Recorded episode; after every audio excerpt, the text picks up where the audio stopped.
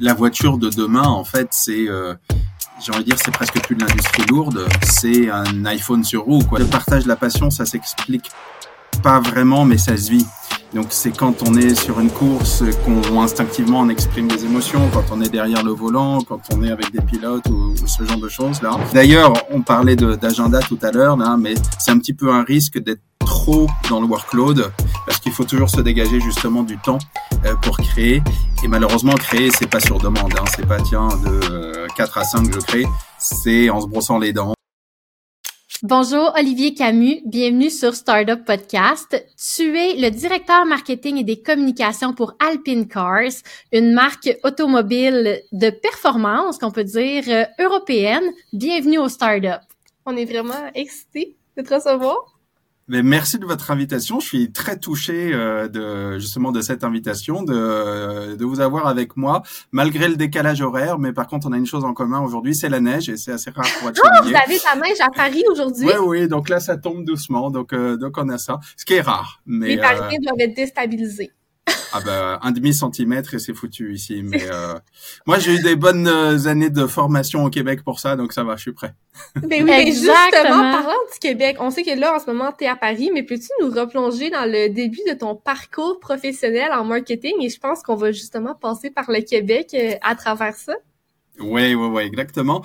Euh, moi, j'ai envie de dire, je, je, je, suis un enfant du sport automobile parce que j'ai grandi sous un sous une affiche en fait euh, d'une 205 Turbo 16. Enfin bref, c'est une c'est une Peugeot et euh, je m'endormais sous cette voiture en fait euh, tous les soirs en rêvant de travailler dans le sport automobile. Et euh, j'ai eu de la chance parce qu'en fait, ça a été mon premier job. Et euh, donc, euh, au fur et à mesure de connaissances, de relations, etc., j'ai pu décrocher un stage donc chez Peugeot Sport et ensuite donc un emploi. Et euh, je suis resté donc sept ans chez Peugeot Sport où j'ai fait différentes activités, euh, toujours dans l'univers du marketing. D'abord dans différents championnats de France sur sur les circuits ou les rallyes. ensuite en championnat du monde des rallyes. Euh, et enfin en endurance avec le retour de Peugeot en endurance où on a eu la chance de gagner les 24 heures du Mans euh, en 2009. Donc ça c'était euh, d'un point de vue professionnel mais aussi d'un point de vue personnel c'est c'est toujours des, des moments forts surtout quand on est français avec une marque française donc ça c'était ça c'était intéressant. Euh, et puis euh, j'ai doucement réalisé que si j'adorais cet univers-là, euh, c'était pas tout à fait la vraie vie, parce qu'il n'y avait pas des vrais clients, euh, il n'y avait pas des vrais coups de revient, il n'y avait pas des vraies marges. Et bref, on vivait dans un monde qui était fantastique, mais qui n'était pas forcément euh, d'une certaine manière le monde le monde réel. Et donc j'ai j'ai transitionné au siège social de Peugeot pour être ce qu'on appelle chef de marché. Euh, donc chef de marché, en gros, c'est faire la stratégie de, de, la gamme de produits et puis des prix pour différents marchés. Donc je m'occupais en, en l'occurrence de l'Angleterre et puis de l'Italie. Euh, et un jour, il y a un, je reçois un coup de téléphone en fait d'un chasseur de tête qui me pose deux questions. Il me dit euh, bonjour Olivier, est-ce que tu connais le Québec? Je connais le Québec, moi je connais pas non plus, je suis jamais allé, mais euh, oui je connais et puis j'ai une très très belle image du Québec. Il dit bon ok. Est-ce que tu connais BRP je dis, non, BRP, là, pour le coup, euh, pas du tout. Là, motoneige, Sidou, Skidou, Sidou, Canam. Et, ah oui, là, un peu plus. Bon. Donc, la, discussion commençait un peu bizarre. Il disait, oh là là, ce gars-là, il connaît rien du tout, en fait, de notre univers. Et euh, de fil en aiguille, en fait, on a bien accroché. Et je me souviens de cette vision d'être allé voir sur le site, euh, le site web de BRP. Et là, d'avoir eu comme un espèce d'électrochoc en me disant, waouh, mais en fait, c'est euh, c'est ça que je veux faire et ça cochait en fait à peu près toutes les cases qu'on voulait à l'époque d'un point de vue personnel parce qu'on voulait aller vivre euh, à l'étranger euh, et d'un point de vue professionnel parce que les produits étaient vraiment tripants euh, et puis la perspective euh, hyper intéressante. Donc, euh, bon an, maintenant, je suis arrivé comme ça au Québec, donc en 2011 ou euh, donc chez BRP, où j'ai eu différents postes en fait de, de, chef de produit, de directeur du produit, puis directeur marketing euh, chez Canam. Euh, avant de rejoindre donc euh, la France, il y a maintenant à peu près deux ans et demi, euh, pour m'occuper, comme tu le disais, donc de la direction marketing d'Alpine, donc ici à Paris. Donc voilà, pour la faire court, c'est un petit peu le parcours. C'est vraiment inspirant. Puis d'après moi, c'est un parcours euh, dont plusieurs euh, jeunes garçons puis des filles aussi rêvent là tu sais un parcours en automobile mon dieu toujours connecté à ta passion aussi c'est ça qui est intéressant. Hey, vraiment ça c'est inspirant que tu dises que tu étais super jeune puis c'est déjà ça dont tu rêvais faire puis finalement tu fais carrière dans tout ce qui a un moteur qui fait du bruit sent le gaz. Ouais exactement, mais c'est en, fait c'est euh, on pourra peut-être en reparler un petit peu mais driver par la passion c'est quelque chose d'extrêmement euh, important. Et hier typiquement on était au Mans pour une euh, pour un rendez-vous pour préparer les prochains 24 heures. Et euh, je discutais avec une, une vice-présidente euh, qui était dans notre équipe euh, là-bas, et je lui expliquais tous les trucs. Donc moi j'étais à fond sur le Mans, et elle me disait "Oh, tu parles de du Mans comme moi je parle de chaussures." Je me suis dit bon c'est correct, chacun ses passions. Euh, elle a la sienne. Bon voilà donc mon point c'est juste de trouver sa passion et puis ensuite de l'exprimer quand on peut le faire dans l'univers professionnel, c'est euh, encore mieux. Mais en tout cas, d'être drivé par quelque chose, ouais. Peut-être que je plonge un petit peu trop vite dans le vif du sujet, mais maintenant, tu es comme directeur, donc il y a des gens sous toi qui doivent faire rayonner la marque. Comment tu fais pour la partager, cette passion-là, puis mobiliser tes gens au quotidien? Alors j'ai envie de dire euh, chez Alpine, mais c'était le cas aussi chez BRP et puis même chez, chez Peugeot Sport d'ailleurs au début. Euh, c'est des univers où qui magnétiquement en fait attirent des passionnés. C'est rare que qu'il y ait pas beaucoup de passionnés ou quand ils le sont moins. Ce qu'on aime aussi, hein, quand ils le sont moins, c'est les gens qui sont passionnés en fait par leur par la fonction, par le projet, par ce qu'ils qu'ils veulent faire. Et donc il y a déjà, j'ai envie de dire, un, un terreau qui est très fertile euh, pour pouvoir euh, pour pouvoir s'exprimer. Après, j'ai envie de dire, euh, le partage de la passion, ça s'explique pas vraiment, mais ça se vit. Donc c'est quand on est sur une course qu'on instinctivement on exprime des émotions, quand on est derrière le volant, quand on est avec des pilotes ou, ce genre de choses là. Et euh, c'est des choses en fait qui se qui se partagent au quotidien à travers des événements ou des expériences qu'on peut vivre un peu en équipe. Et il euh, y a rien de pire qu'une passion qui soit peut-être trop intellectuelle qui s'explique. C'est un peu quasiment comme être amoureux. Si on n'explique pas vraiment comment on est amoureux, bah, une passion, c'est un petit peu la même chose. Il y en a qui aiment les chaussures, il y en a qui aiment le sport automobile ou alors le non, c'est tellement vrai. Vraiment. Puis, est-ce que tu peux nous parler un petit peu plus de Alpine? C'est quoi? Tu en as fait une petite description au début, mais dans tes mots, Alpine, c'est quoi? Ouais, alors j'ai la version longue et la version courte, mais on va faire la version courte. La version euh, moyenne. la version moyenne, d'accord. Alors Alpine, donc c'est une marque automobile euh, française qui est née en 1955, euh, qui s'est développée très rapidement dans l'univers du sport automobile, pardon, dans les années 70 au travers du rallye et, euh, et du circuit. On a été les premiers à gagner le championnat du monde des, des rallyes en 73, euh, qui s'est éteinte pour différentes raisons pendant euh, deux décennies et qui est repartie euh, en 97 avec notre icône qui est la 110. Je vous invite d'ailleurs à aller la voir. en tout cas sur le site web en Amérique du Nord. Euh, et cette A110, en fait, très vite, on s'est rendu compte que c'était une icône, mais que la marque elle-même était une icône et qui pouvait porter plus de produits que la 110. Et donc tout l'enjeu aujourd'hui là de cette euh, de cette business unit, c'est euh, de continuer à nourrir cette icône qu'est cette voiture, de développer d'autres produits, de développer d'autres marchés, et tout ça en utilisant notre ADN qui est bah, l'univers du racing, parce que c'est nos gènes, hein, c'est notre histoire. Donc ce qu'on exprime via la Formule 1, mais via aussi l'endurance, petit peu via le rallye, euh, et euh, tout en transposant en fait des nouveaux codes pour de nouvelles audiences, parce qu'on doit en fait élargir euh, notre notre marque à de nouvelles audiences. Et on pourrait y revenir si vous voulez. Donc en substance, c'est ça, c'est un constructeur automobile, c'est des écuries de course et c'est un projet qui est absolument passionnant pour faire rayonner bah, justement le, les expériences au-delà de l'automobile d'ailleurs à une nouvelle clientèle.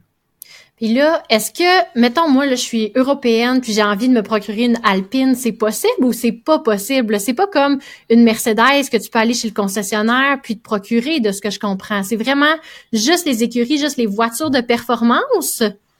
Alors, on a un véhicule routier quand même, donc qui est fait. Euh, ouais, ouais, tout à fait. Donc euh, oui, tu peux venir. D'ailleurs, je t'encourage à le faire. Euh, bon, même si tu pourras pas l'importer au Canada pour le moment, mais tu peux toujours venir nous voir en Europe.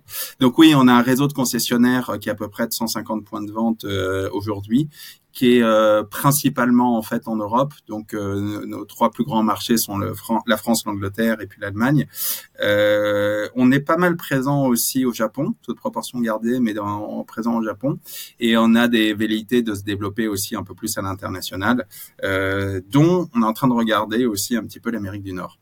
Euh, Voilà. Mais tout ça pour dire que tu peux venir en Europe et aller chez un concessionnaire et repartir avec une belle, une belle 110. c'est parfait. On va mettre ça sur ma wish list. oui, c'est ça. Lors de notre prochain business trip à Paris, on va aller et eh ben, voilà. Alpine. Eh ben, je vous attends.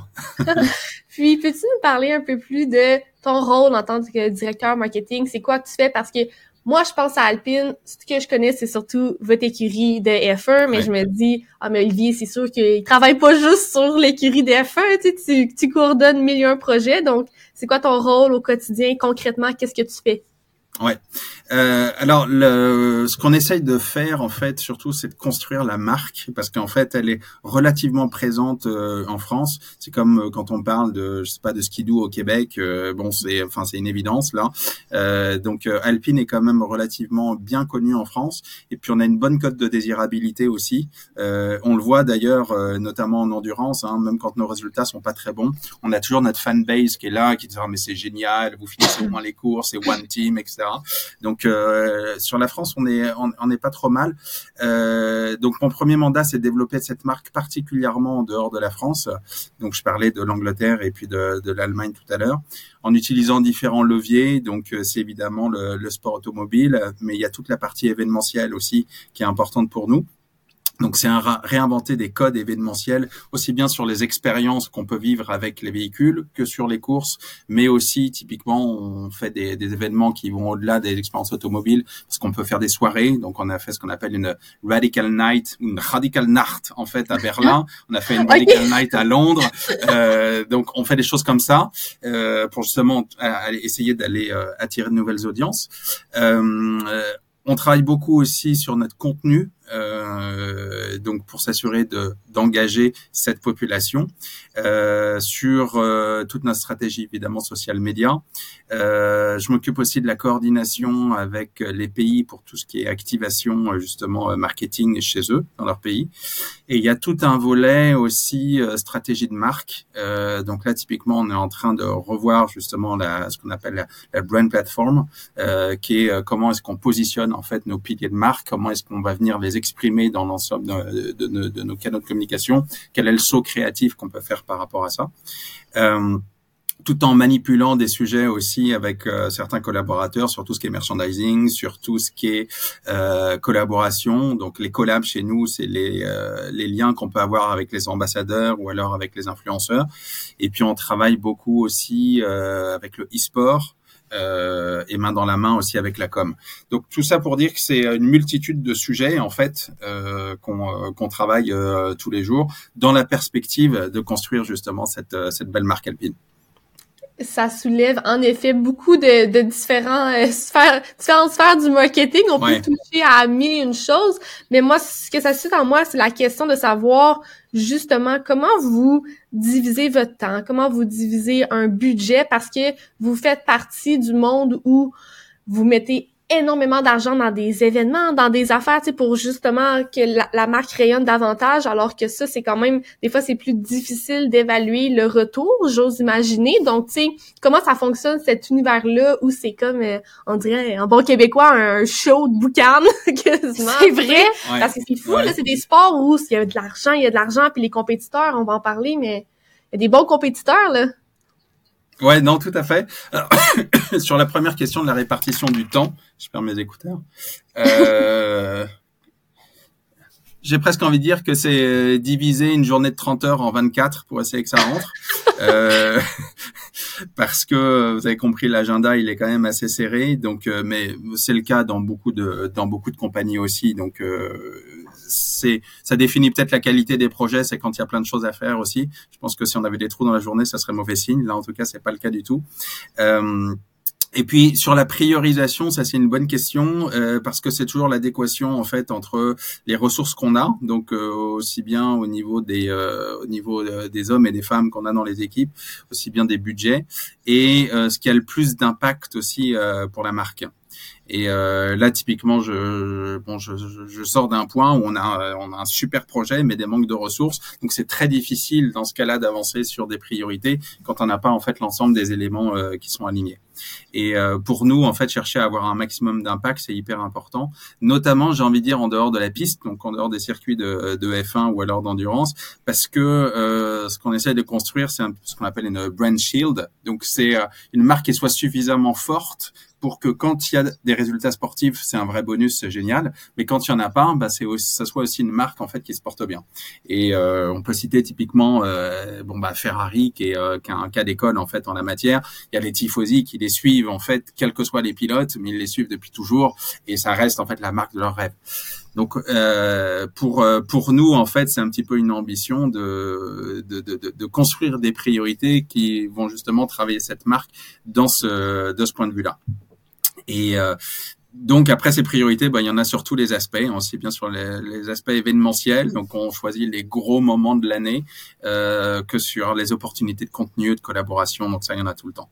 Mais c'est ça, je dirais pour répondre simplement à la question, c'est l'adéquation entre ce qui fait le plus d'impact, les ressources qu'on a, euh, et puis ce qu'on croit intuitivement être la bonne chose aussi. C'est quoi qui fait le plus d'impact? Est-ce que tu peux nous le partager? Alors parfois c'est pas forcément les plus grandes choses, ça peut, euh, mais euh, qu'est-ce qui pourrait avoir fait le plus d'impact euh, Alors, on a différentes euh, différentes choses. La première, on va parler de résultats sportifs. Donc, typiquement, quand euh, un Esteban fait un podium euh, à Monaco, ça, c'est des choses évidemment qui nous aident. Ou quand Esteban, quand Pierre aussi fait un podium la fin août, c'est des choses qui nous aident. Et on le voit tout de suite en fait dans nos KPI marketing, notamment sur le site web, etc. Donc ça, c'est bien.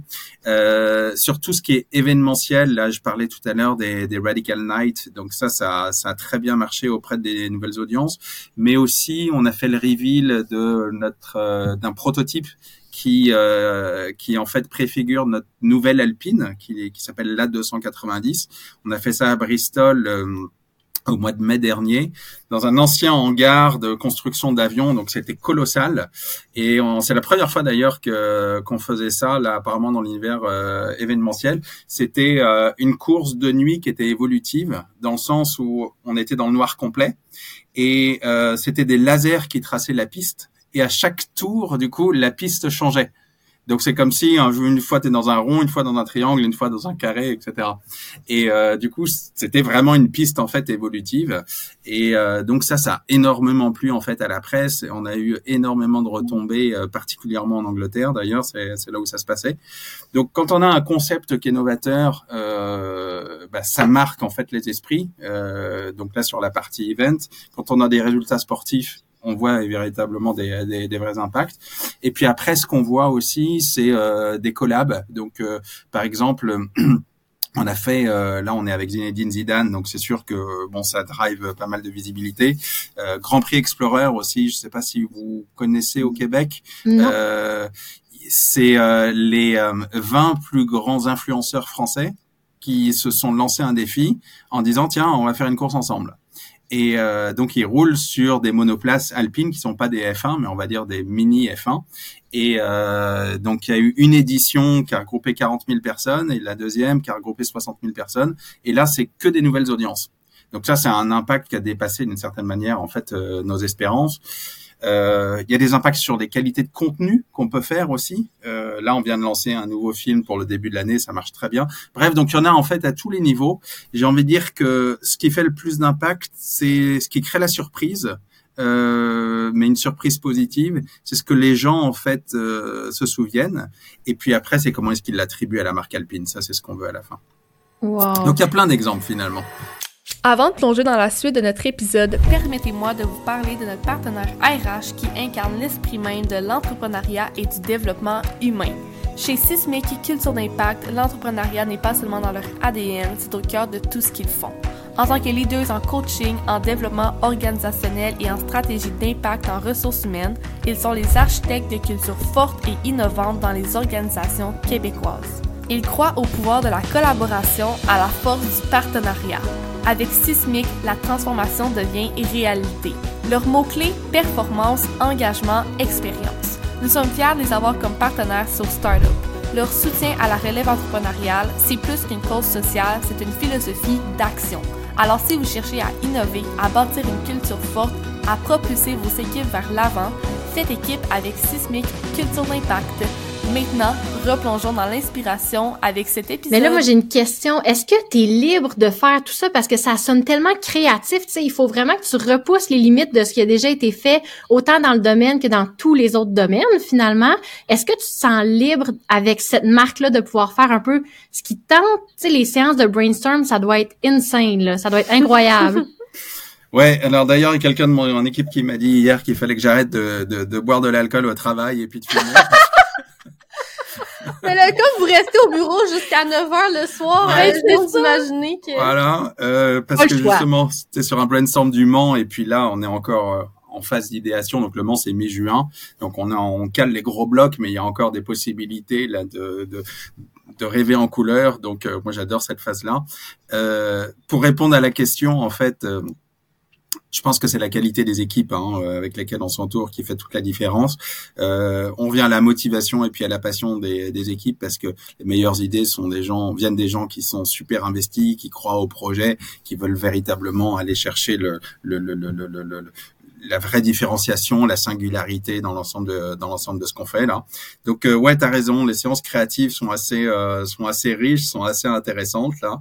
Et euh, et d'ailleurs, on parlait d'agenda tout à l'heure là, mais c'est un petit peu un risque d'être trop dans le workload parce qu'il faut toujours mm. se dégager justement du temps euh, pour créer.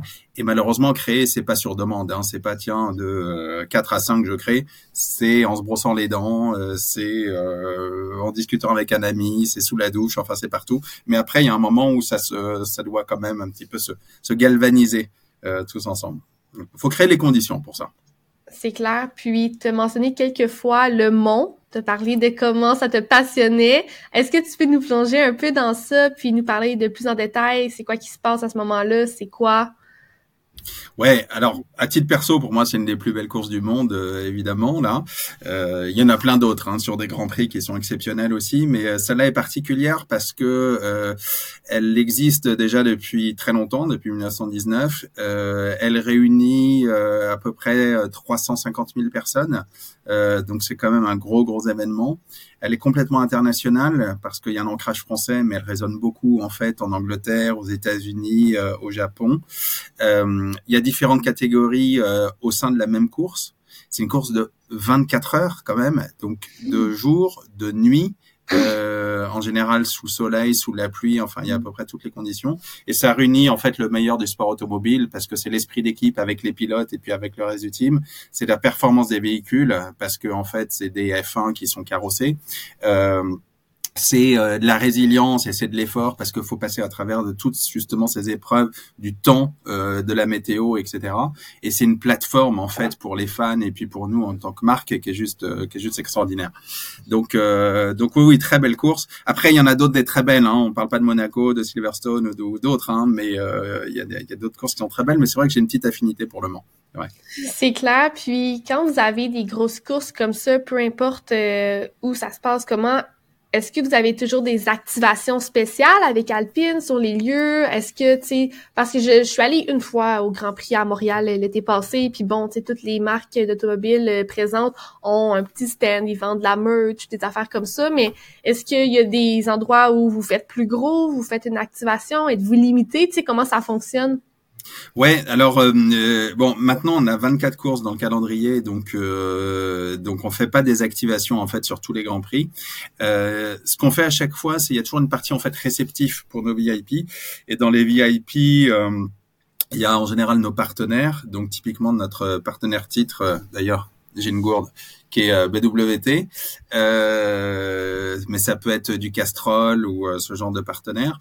Euh, on a des invités aussi du management, ça peut être des prospects, ça peut être des gros clients, aussi bien des clients d'Alpine que des clients du groupe. bref, c'est une vraie plateforme d'un point de vue hospitalité. Et puis après, nous, sur les aspects, euh, bah, c'est une partie du marketing, ceci dit, l'hospitalité, mais sur les aspects activation, ça dépend véritablement en fait des marchés clés qu'on peut avoir. Donc typiquement sur le Grand Prix de France, quand il existait encore l'année dernière, ben, on a fait une grosse activation, évidemment avec des tribunes, avec les fans, avec des animations dans le village, avec des clubs qui nous ont rejoints. Donc on a fait un tour sur le circuit avant la course. Euh, avec euh, bah, du contenu qu'on a qu'on avait fait. On avait fait par exemple Beat of Alpine, donc c'était un, un, bracelet qui prenait le pouls des mécanos, des pilotes, et puis à chaque fois qu'il se passait quelque chose, on voulait voir en fait jusqu'où est-ce que ça montait en termes de heartbeat, euh, et puis pour voir comment un pilote euh, bah, réagissait, un mécano, quelqu'un du team, etc. Et c'est des opportunités de créer du contenu, typiquement ce, ce genre de choses. Euh, donc oui, à Miami, on a fait d'autres activations euh, qui étaient euh, là euh, avec des test drives sur euh, justement certains clients potentiels qu'on pourrait avoir aux États-Unis un jour, si un jour en tout cas on arrivait. Donc c'est vraiment à géométrie variable. On, on s'adapte en fonction des bah, des priorités qu'on a, des zones géographiques, des opportunités qu'on peut avoir sur place, dépendamment de du, du terrain. On fait pas la même chose à Bahreïn qu'on fait en France ou alors ou à Vegas. Donc donc on s'ajuste mais on n'active pas partout, heureusement, parce que ouais, 24 grands prix plus l'endurance, ça serait un peu compliqué. Ah, c'est clair. Puis je suis curieuse, je sais pas si tu peux nous parler de ça, mais comment ça fonctionne avec euh, les grands prix, tout ça, parce que ok, vous, vous êtes une équipe, vous avez votre marque et tout ça, mais j'imagine que il y a des contraintes. Tu peux pas décider que ah ok au prochain Grand Prix de Monaco, nous on s'en va sur la piste, on a un show. Tu sais, il y a des il y a des étapes à franchir ben, C'est clair. Donc tu sais, est-ce que tu peux nous parler un peu de c'est quoi les protocoles euh, et tout? Ouais, alors en général, euh, ce qui est sacralisé là, c'est le vendredi, samedi, euh, dimanche, qui est vraiment en fait dédié à ce qu'on appelle chez nous le sportif, euh, parce que le vendredi commencent les essais libres, qui se prolongent en général le samedi, les qualifs et puis ensuite la course évidemment le, le, dimanche. Donc là, on, on laisse nos pilotes plutôt tranquilles, donc on est plutôt en phase hospitalité en fait sur ces sur ces jours-là. le jeudi, c'est une journée qui est plutôt réservée à la presse, donc euh, typiquement, c'est là où on peut faire des reveals de, de voitures. Euh, et nous, ce qu'on essaye de faire dans des activations marketing qui sont en marge des grands prix, euh, c'est le mercredi ou le jeudi. Donc typiquement, L'année dernière, on a lancé, euh, donc c'était au mois d'octobre, on a lancé la 110R, qui est une version en fait radicale de notre A110 aujourd'hui, donc plus légère, puissante, etc. On l'a, on a lancé à Tokyo.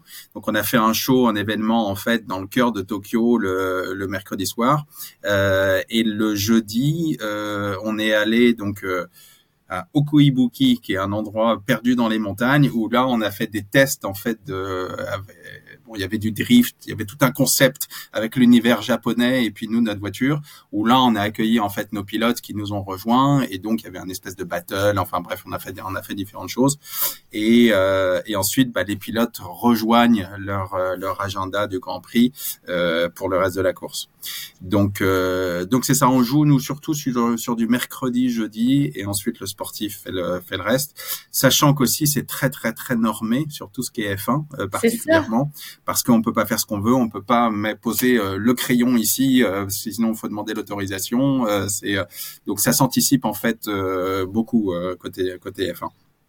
Au niveau personnel, est-ce que toi tu dois te déplacer sur chacun de ces événements-là? Non, non, non. On pose souvent la question. Non, non. Alors, euh, pas du tout. Moi, j'y vais quand il y a Non, non. Euh, il y a une équipe qui s'occupe en fait de tout ce qui est hospitalité. Euh, on a une équipe aussi, alors qui est pas chez moi, qui s'occupe de tout ce qui est relation avec les partenaires. Donc, euh, donc ça, c'est, euh, on va dire, c'est un gros boulot parce que ne serait-ce que cette équipe-là, elle doit être quasiment sur tous les grands prix, parce que quand il y a des invités BWT, évidemment, bah, c'est normal. Hein, il faut, il faut s'en occuper, etc. Euh, moi, j'y vais quand il y a des grosses activations marketing. Donc non, non, je j'en fais des grands prix, c'est variable, mais entre 5 à 8 par an, plus plus Le Mans. donc voilà. Quand même, c'est quand même beaucoup de voyagement et tout. Puis au niveau personnel, là, tu nous as dit que tu restais souvent au travail jusqu'à 20h, 21h, puis tout ça. comment tu trouves un équilibre dans tout ça? Ça, c'est une très bonne question. Euh, alors, sur l'aspect personnel, en fait, nous, on a fait le choix, en revenant du, du Québec, d'aller à Lyon. Euh, pour plein de raisons, mais mon bureau est à Boulogne, donc à Paris en fait. Euh, donc je suis trois jours par semaine, enfin quatre jours maintenant à Paris. Euh, donc je suis en célibataire géographique, on va dire pas mal la semaine, euh, ce qui me permet d'une certaine manière de faire pas mal d'heures. Et puis bah, le week-end et le lundi, donc je suis, je suis à la maison où là mmh j'allais dire, je fais attention à mes heures, mais oui, le week-end, j'essaye de, d'être de, un peu plus loin, en tout cas, du, du clavier. Euh, et voilà. Mais c'est vrai que la semaine, là, je, je, je, suis pas mal à mettre des heures et on les compte pas vraiment d'ailleurs. Hein. C'est euh, mm. c'est un peu le prix à payer aussi dans le sport automobile, puis quand on construit une marque. Donc, euh, ouais, puis je pense que de s'isoler comme ça, ça te rend plus efficace aussi. Tu sais, es très focus sur ton travail pendant quelques jours, puis ensuite de ça, tu peux déroger puis aller rechercher ta créativité plus. Oui, tout à fait, tout à fait. Alors on a toujours besoin de son entourage quand même, et puis d'un entourage bienveillant. J'ai de la chance, je l'ai. Euh, mais euh, oui, c'est vrai qu'en étant seul, ben on a moins à penser, ne serait-ce que logistique. Hein.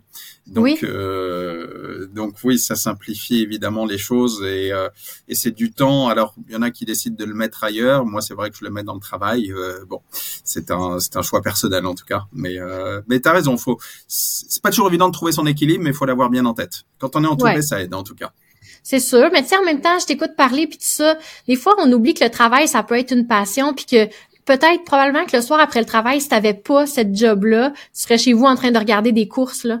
Tu serais encore dans ce domaine-là, tu serais encore absorbé par ça d'une manière ou d'une autre, donc. Oui, oui, oui c'est. Euh, je pense que euh, si un jour je quitte Alpine, on pourrait dire que je peux quitter Alpine, mais Alpine ne nous quitte pas. Ou on peut quitter le sport automobile, mais le sport automobile ne nous quitte pas. Donc euh, oui, oui, c'est une histoire d'une oui, c'est ça. Quand on est passionné, c'est à vie. Peut-être que je travaillerai pas toute ma vie dans le sport automobile non plus, mais comme tu dis, ça restera quelque chose euh, que je que je continuerai à suivre. Puis avec des gens aussi que je connais depuis quelque temps que que j'aime aussi. Donc on garde des relations avec eux. Ouais. Hmm. Ben, c'est la plus belle carrière, hein, celle dont tu es passionné. Il y a pas longtemps, je lisais le livre Le Why Café. Oui. Je sais pas si vous l'avez lu. Euh, non.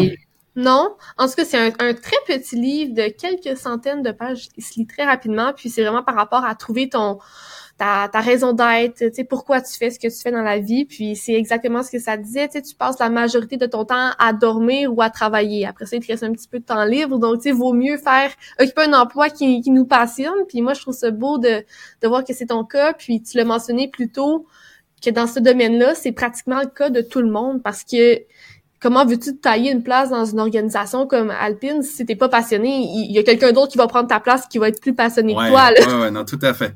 Après, il y a quand même une dimension qui est pas négligée et euh, que que je découvre aussi avec le temps, c'est être drivé par la passion, par l'envie, par l'enthousiasme, c'est clé. Mais faut que ça soit toujours dans un contexte où ça fait du sens. Euh, parce que quand euh, il y a des passions qui peuvent être euh, j'utilise des grands mots, mais un peu destructrices là, qui ont parlé d'entourage, tu sais, pour garder une bienveillance, un équilibre, etc. Mais il faut que sa passion aussi, elle reste à un niveau où, euh, bah, justement, elle fasse du sens, elle permette d'avancer et qu'il y ait une certaine résonance par rapport euh, par rapport en fait au monde d'aujourd'hui. Et euh, typiquement le sport automobile, il peut être décrié, pourquoi pas à juste titre, pourquoi est-ce qu'il y a des voitures qui tournent en rond en fait et qui polluent la planète Mais ça nous force nous en fait à avoir justement un roadmap pour avoir une neutralité carbone. Donc c'est ce qu'on fait en F1, c'est ce qu'on fait aussi en endurance, donc à l'horizon 2030. Donc ça génère en fait plein d'idées créatives pour le faire, et c'est en ça en fait on peut contribuer justement à avoir un impact aussi sur sur le monde.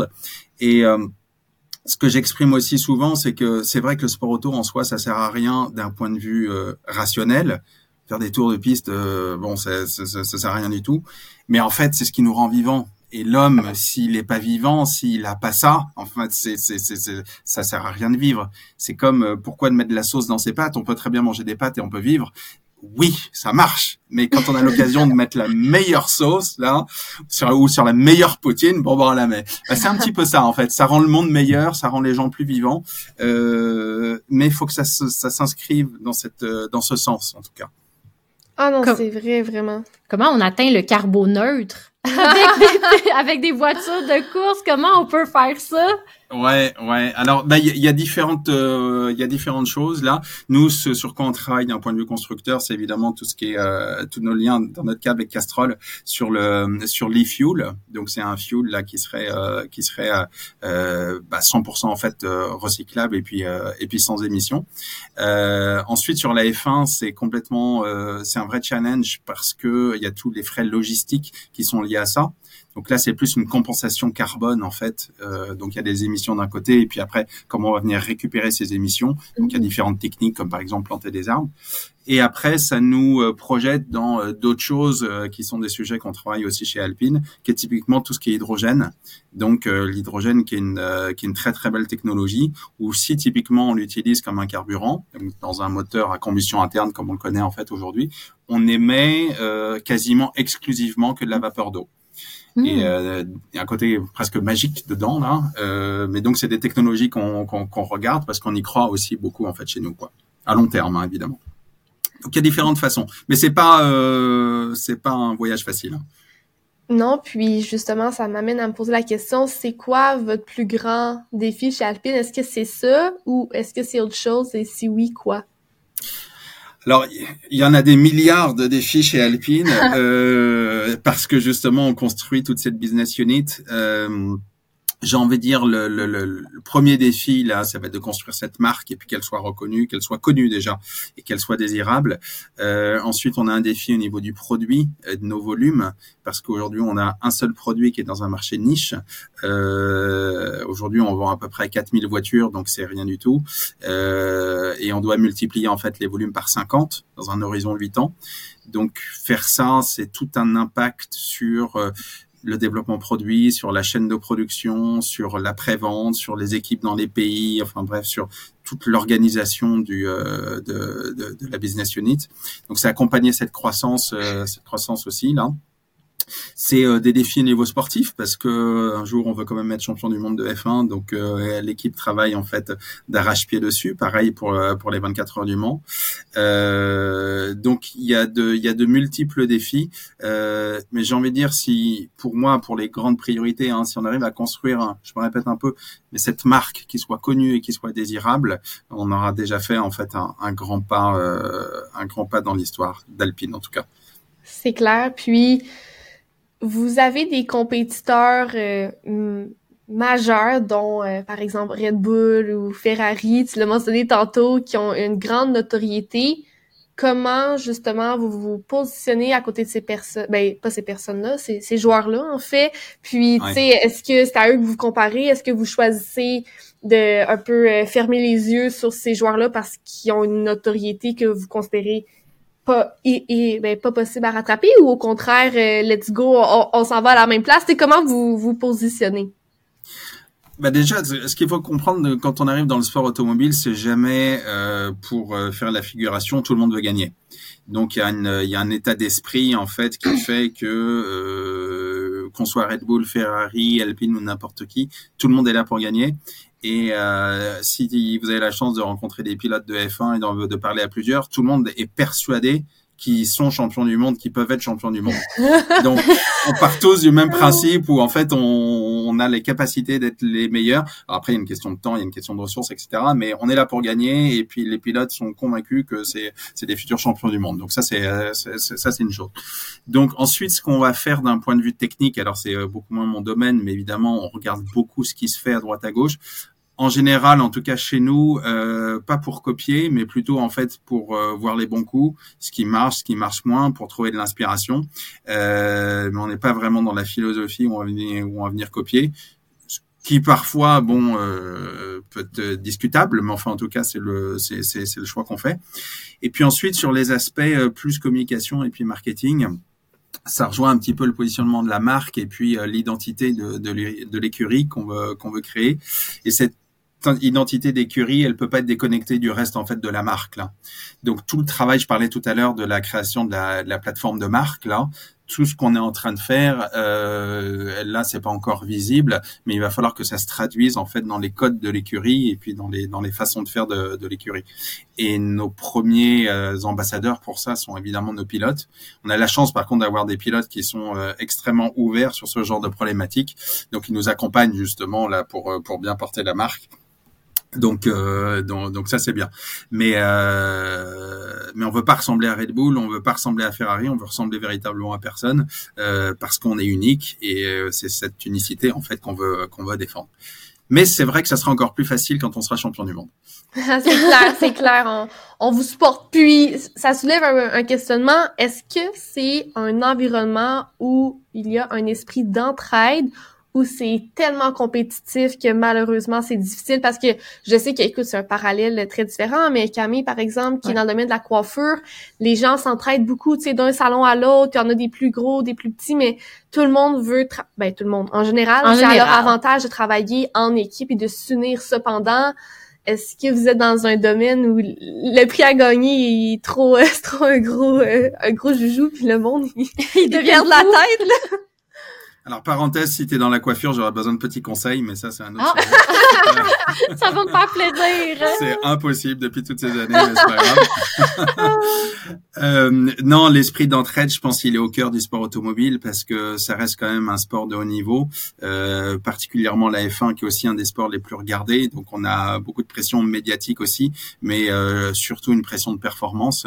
Euh, on le voit, euh, enfin, la partie visible, c'est surtout sur les arrêts au stand, avec typiquement McLaren qui a des temps qui sont absolument incroyables, ils descendent sous les deux secondes maintenant pour les pour les arrêts au stand, Red Bull qui est euh, en général très très bon aussi. Euh, et tout seul en fait, on arrive évidemment à rien du tout. Donc il y a cette idée euh, tout le temps, tout le temps d'entraide et en même temps, j'ai envie de dire de complémentarité parce que chacun a un poste et un rôle qui est très défini et euh, si lui ne fait pas sa part du boulot, en fait, personne d'autre ne le fera. Encore une fois, je reprends l'exemple de l'arrêt au stand. Si celui qui est avec le gun, avec le pistolet, bah, n'est pas là, bah, c'est pas celui qui porte le pneu qui va faire son boulot. Donc, euh, par contre, ils doivent être synchronisés ensemble. S'il y a un problème, ils essayent de le résoudre ou en tout cas d'aider leur leur euh, leur coéquipier. Donc, c'est, euh, j'ai envie de dire, l'esprit d'équipe qui est poussé à son paroxysme, particulièrement en fait en période de course. Et puis après, dans le quotidien, bah, c'est toujours un petit peu la même chose aussi. Hein, c'est que on a moins la pression du timing. On fait pas tous nos dossiers en, deux secondes, hein, euh, comme euh, comme ils changent les pneus là.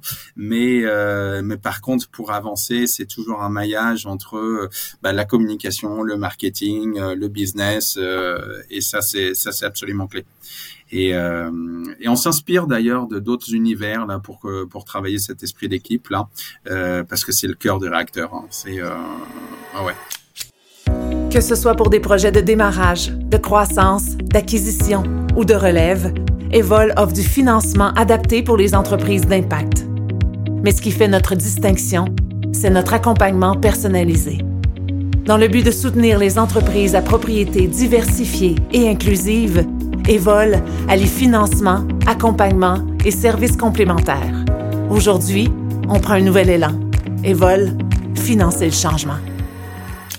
Non, c'est clair. Ben, t'as raison. Tu viens de le dire, c'est le cœur du réacteur. Et puis, euh, vous êtes définitivement dans un sport où sans l'esprit d'équipe, euh, c'est impossible. Il y a personne qui va aller loin. Littéralement, ça roulera pas.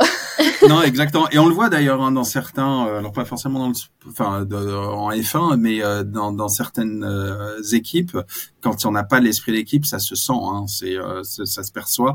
Et en général, ça marche pas. Ou alors, c'est une question de temps avant que ça marche pas si les gens sont pas unis dans cet objectif commun, ils veulent pas bosser ensemble, en général, ça fonctionne pas. C'est clair. Et puis là, parlant d'équipe, je retourne un peu euh, dans le début de notre conversation. On a parlé de ton rôle, de le nombre de courses que vous avez par année, c'est beaucoup. Tu as parlé d'une équipe euh, de médias, mais j'aimerais savoir, tu sais, sous toi, comment ça se comment ça se divise? As-tu une équipe qui est sur la route? Est-ce que c'est un groupe qui se promène? Euh, comment c'est divisé? Alors moi j'ai euh, donc dans, dans mes prérogatives j'ai une partie euh, contenu euh, donc tout ce qui est production de contenu, stratégie de contenu, etc. Une partie réseaux sociaux donc a social media, pareil, donc toute la stratégie sociale, l'activation, la partie événementielle, donc euh, créer les événements euh, de marque euh, pour engager avec cette cette nouvelle audience. la partie média, donc là on est vraiment sur du paid. Donc comment est-ce qu'on va venir bah, acheter les meilleures plateformes médias et puis définir des stratégies pour avoir le bon message au bon moment pour la pour la bonne audience. J'ai une partie stratégie de marque euh, aussi, donc euh, je reviens à cette plateforme de marque, mais ça peut être la segmentation euh, ou ce genre de choses. Et puis une partie de coordination aussi, donc de nos activations marketing avec les pays. Donc, ça fait un périmètre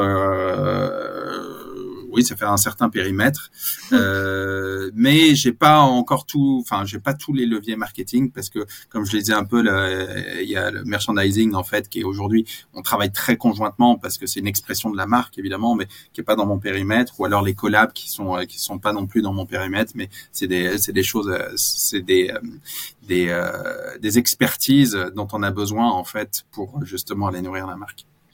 Quand même. Comment tu mesures les résultats? Tu sais, là, ça fait deux ans que tu es dans ce rôle-là. Comment tu mesures les avancées au quotidien pour t'encourager? Alors, le premier KPI, c'est le nombre de cheveux blancs. Donc, euh, ça, j'ai arrêté de compter. Après, euh, non, on travaille en fait avec une euh, avec une compagnie qui s'appelle Sprinkler, qui est une compagnie américaine d'ailleurs là, qui nous aide en fait sur tout ce qui est lecture euh, sociale et digitale de nos impacts. Donc, euh, on regarde énormément euh, ce qu'on appelle du social listening, mais un petit peu plus poussé. Donc, on regarde tout l'impact de, de, ça d'un point de vue volumétrie, donc les impressions, etc. Mais aussi, moi, je passe pas mal de temps à regarder ce qu'on appelle le sentiment. Donc, est-ce que ce qu'on fait évoque un sentiment plutôt positif, neutre ou alors négatif? Pour euh, bon évidemment il y a les notions d'engagement derrière etc mais pour voir si ce qu'on fait a une certaine résonance auprès d'une audience X ou Y dépendamment des marchés dépendamment des, des périodes etc donc on, on, suit beaucoup ces KPI avec euh, avec ce genre d'outils et puis après euh, sur la partie plus business et commercial bah, on doit aussi générer des leads qui ultimement vont venir acheter des euh, des, des voitures donc ça c'est un commitment qu'on fait vis-à-vis de notre réseau. On s'engage à livrer X milliers de leads pour notre réseau. Donc euh, ça, c'est des choses qu'on suit aussi de façon assez euh, assez religieuse. Euh, et puis après, il y a tout un domaine qualitatif où finalement dans les KPI, c'est tiens du, du j'aime j'aime pas de ce qu'on entend par le management, par le groupe, par des amis, par la presse, etc. Et j'aime bien toujours regarder ça parce qu'il y a la partie quantitative qui est toujours bien, mais il y a aussi tout ce qu'on tout ce qu'on peut nous dire. Et, euh, et on se rend compte que typiquement, j'avais encore l'anecdote il y a quelques jours. Notre A110, elle est lancée depuis sept ans en, Europe là, mais il y a encore des gens qui la découvrent. Et donc avec un nouveau morceau de contenu qu'on a fait on, se dit, mais elle est super votre nouvelle voiture. Euh, quand est-ce qu'elle sort?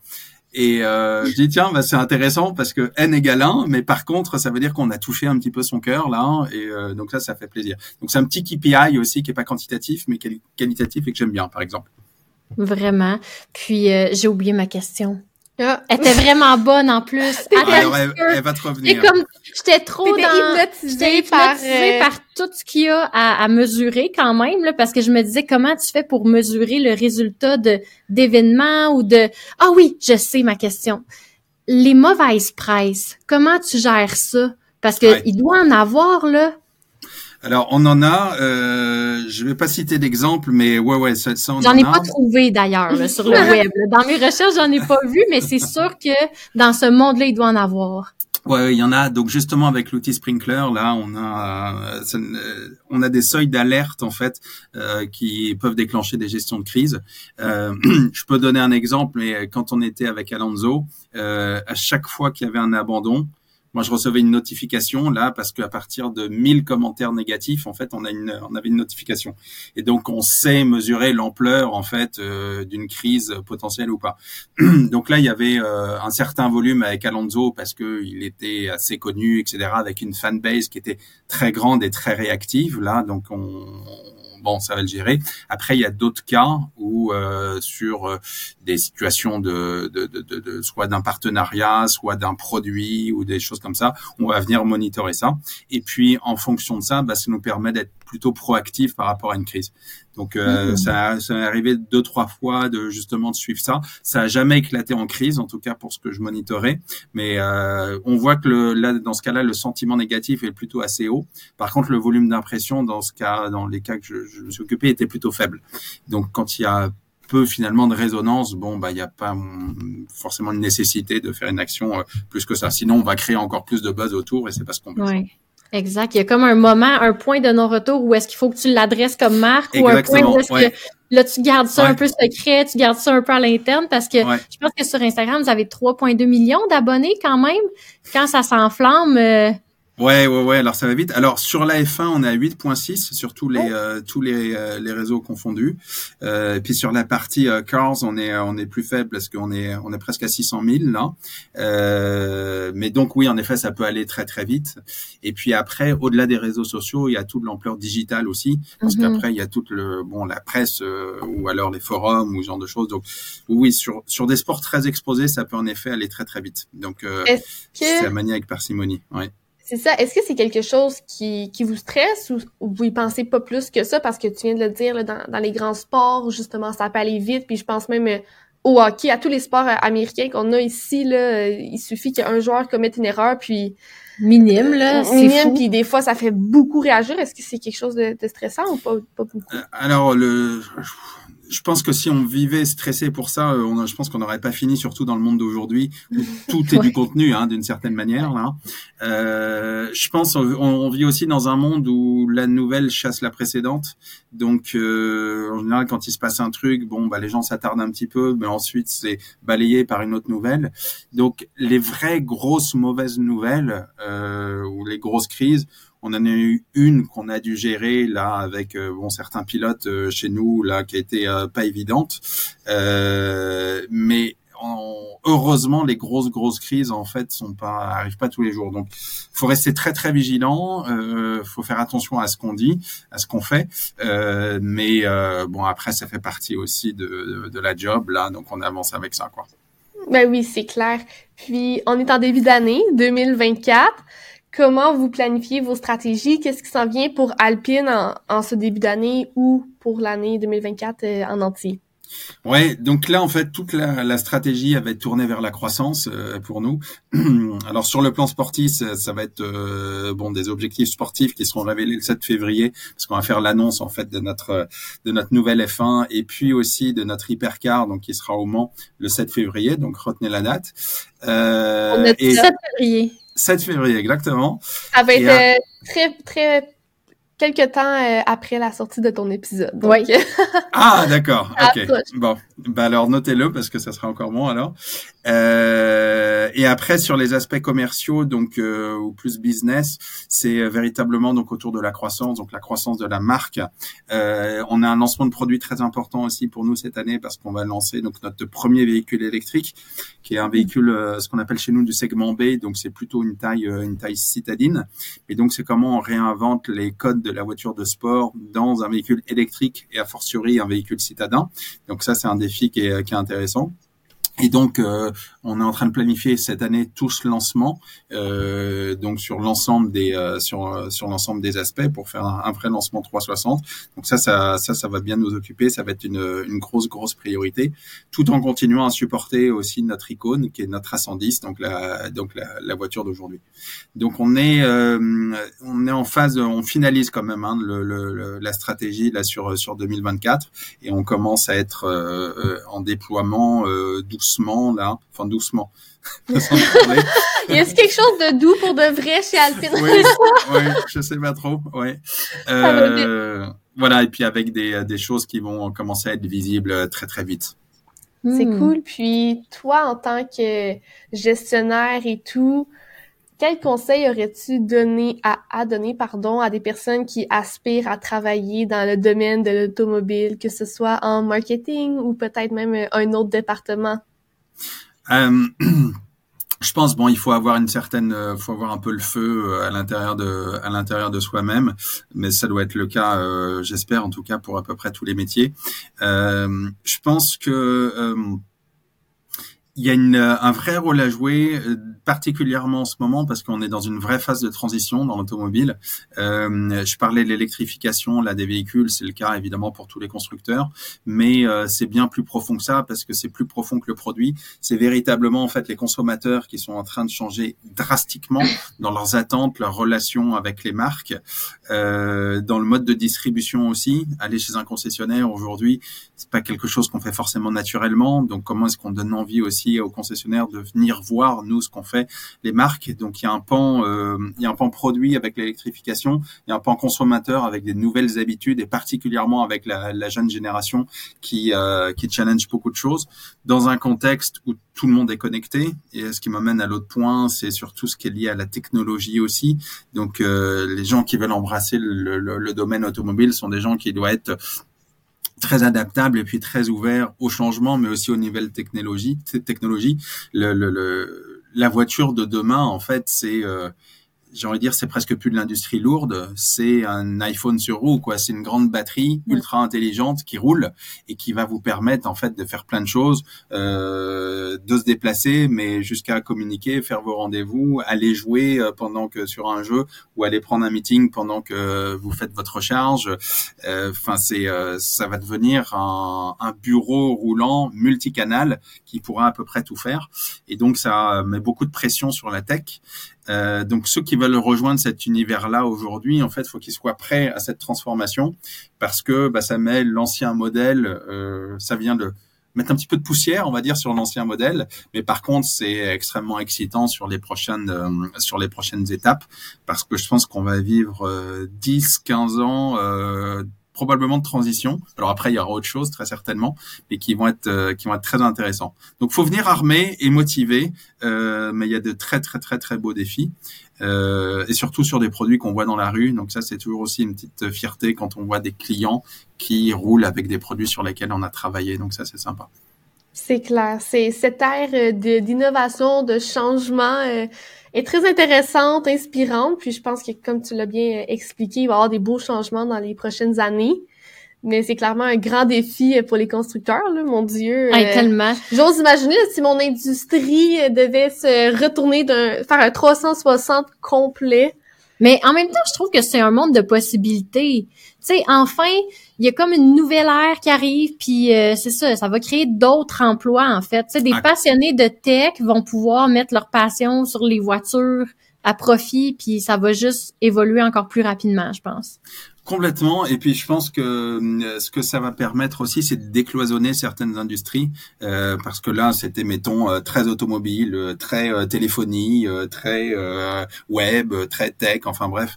Et là, en fait, on se retrouve dans un maillage des industries qui est absolument dingue. typiquement, bon, nous, on a des partenariats avec avec Google ou ce genre de choses là qu'on n'aurait pas forcément eu il y a dix ans, ce qui montre un début de maillage aussi avec ça. On est en train de travailler typiquement l'univers du son parce que en supprimant le son d'une voiture, ça devient quelque chose d'hyper important puisqu'on n'entend plus. Donc, euh, comment est-ce qu'on travaille cette expérience, cette nouvelle expérience sonore euh, pour que ça soit électrique ou pas? Euh, donc quelle fréquence on va venir travailler ou annihiler ou ce genre de choses? Donc on commence à se travailler aussi avec l'univers musical. Euh, donc ce sont des choses là, je vais pas dire qu'ils sont neuves, mais en tout cas de cette prérogatives qui sont en fait complètement nouvelles. Euh, donc c'est ça, ça vient brouiller un petit peu l'écart de toutes les industries, les décloisonner. Et ça, je trouve ça super intéressant parce que je pense que dans quelques années, on pourra plus dire je suis de l'univers de l'automobile. Ça sera peut-être notre point d'ancrage, mais on sera avant tout des euh, gens qui devront encore une fois être ouverts sur le monde, très connectés euh, et vivre en fait quasiment déjà dans le monde de demain si on veut bien, euh, si on veut bien construire les produits d'aujourd'hui il faut, à quel endroit tu prends tes informations pour rester autant à l'affût de tout ce qui se passe? Euh, ça se fait dans la presse spécialisée, mais je pense que ça doit se faire surtout en dehors de la presse spécialisée. Euh, typiquement, euh, là, dans le repositionnement de la marque Alpine, on a on a une volonté en fait de s'établir dans l'univers du luxe et donc les codes du luxe ils existent dans l'automobile mais ils existent aussi partout ailleurs. Euh, et donc euh, je me surprends moi à regarder euh, bah, ce qui peut se faire justement dans l'univers de la mode ou euh, de la tech. Euh, donc la tech c'est un peu plus naturel mais la mode euh, bon c'est peut-être un petit peu moins mon aspiration première là.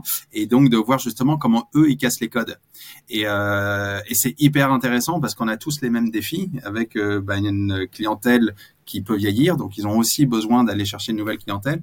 Et si vous regardez des Chanel, des Vuitton, euh, des Dior, euh, des Céline, comment justement ils repensent la manière dont ils vont connecter avec cette audience, c'est hyper intéressant. Donc je pense que l'erreur serait d'aller se nourrir de juste notre industrie. Il faut vraiment s'ouvrir sur le monde. Et maintenant, j'ai envie de dire, c'est euh, c'est assez facile. Enfin, la facilité devient difficile dans le sens où on a tellement d'infos sur les réseaux sociaux, etc. Qu'à un moment, il faut juste faire le tri parce que il faut pouvoir les digérer, les réfléchir un petit peu à ce qui se fait, à ce qui se fait. Euh, mais il faut s'inspirer constamment, constamment. Et d'ailleurs, je pense que c'est un des risques de, nos jours, mais pas seulement dans l'automobile, c'est que ce que je disais un petit peu tout à l'heure, on est tellement euh, avec des agendas très chargés qu'il faut toujours prendre le temps justement de bien réfléchir, de laisser de la place à la créativité et surtout à l'inspiration sur des euh, sur des éléments comme ça, particulièrement sur des industries connexes.